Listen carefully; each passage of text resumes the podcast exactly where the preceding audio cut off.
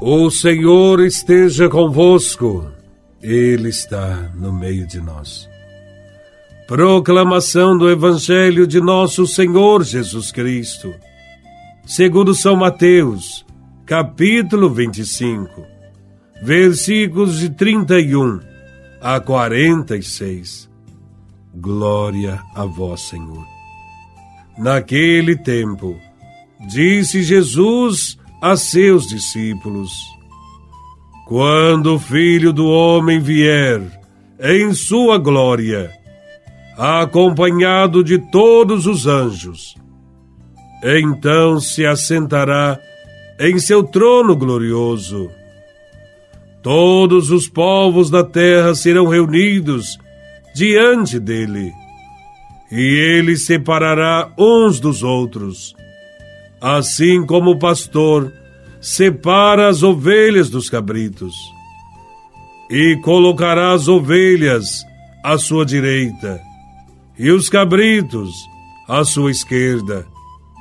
Então o rei dirá aos que estiverem à sua direita: Vinde benditos de meu Pai, recebei como herança o reino que meu Pai vos preparou desde a criação do mundo.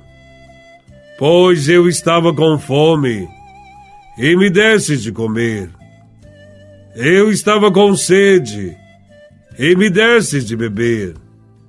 Eu era estrangeiro e me recebestes em casa. Eu estava nu e me vestistes. Eu estava doente e cuidastes de mim. Eu estava na prisão e fostes me visitar. Então os justos lhe perguntarão: Senhor, quando foi que te vimos com fome e te demos de comer? Com sede e te demos de beber? Quando foi que te vimos como estrangeiro e te recebemos em casa e sem roupa e te vestimos?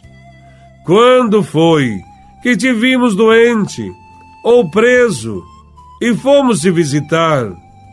Então o rei lhes responderá: Em verdade vos digo que todas as vezes que fizestes isso a um dos menores dos meus irmãos, foi a mim que o fizestes.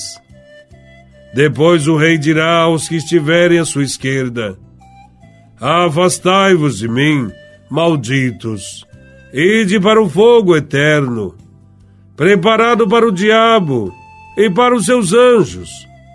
Pois eu estava com fome, e não me desses de comer. Eu estava com sede, e não me desses de beber. Eu era estrangeiro, e não me recebestes em casa. Eu estava nu, e não me vestistes. Eu estava doente e na prisão, e não fostes me visitar. E responderão também eles: Senhor, quando foi que te vimos? Com fome ou com sede? Como estrangeiro ou nu? Doente ou preso? E não te servimos? Então o rei lhes responderá: Em verdade vos digo, todas as vezes que não fizestes isso a um desses pequeninos, foi a mim que não fizestes. Portanto, estes irão para o castigo eterno, enquanto justos irão para a vida eterna. Palavra da salvação. Glória a vós, Senhor. Durante esta vida, não haverá separação entre os bons e os maus. O trigo estará sempre misturado com joio, as ovelhas com os carneiros. Será sempre difícil distinguir um do outro, mas chegará o momento da separação. Haverá o dia do juízo, para que brilhe a justiça de Deus. O Evangelho nos fala desse juízo, a separação entre ovelhas e carneiros. Quando cada homem terminar a sua aventura nesta terra. Quando cada um estiver sozinho com Deus, só uma coisa tem valor para ele: o amor que tiver manifestado aos irmãos. A vida de uma pessoa será considerada bem-sucedida na medida em que estiver empregado todo o esforço para eliminar seis situações que causam sofrimento ao ser humano: a fome, a sede, a nudez, a doença, a prisão, o exílio. Por amor a Cristo, a nossa misericórdia deve atingir o faminto, atingir quem tem sede, o forasteiro, o nu, o doente, o encarcerado. A grande novidade do Evangelho é que Jesus se identifica com estas pessoas. E qualquer coisa que seja feita a um desses pequeninos é feita para eles. Enquanto a sociedade exalta aquele que ocupa o poder, o homem rico, aquele que pode ter muitos prazeres, o atleta famoso, o astro de televisão, o personagem principal. Deus procura filhos que se pareçam com ele no amor. No julgamento, Cristo, ao pronunciar sua sentença, falará como rei e, como tal, chamará os justos para entrarem em seu reino, preparado para eles desde toda a eternidade. Tudo o que fizermos ao próximo aparecerá no último dia. Hoje, Jesus, Senhor de tudo, passeia por nossas ruas com as mãos vazias, estendidas em nossa direção. Por que Jesus teria assumido esse disfarce? Ora, ele conhece muito bem a nossa natureza humana. Ele sabe que somos interesseiros, bajuladores. Se ele manifestasse a nós todo o seu poder e majestade, logo estaríamos estendendo tapetes vermelhos à sua passagem, dobrando nossos joelhos.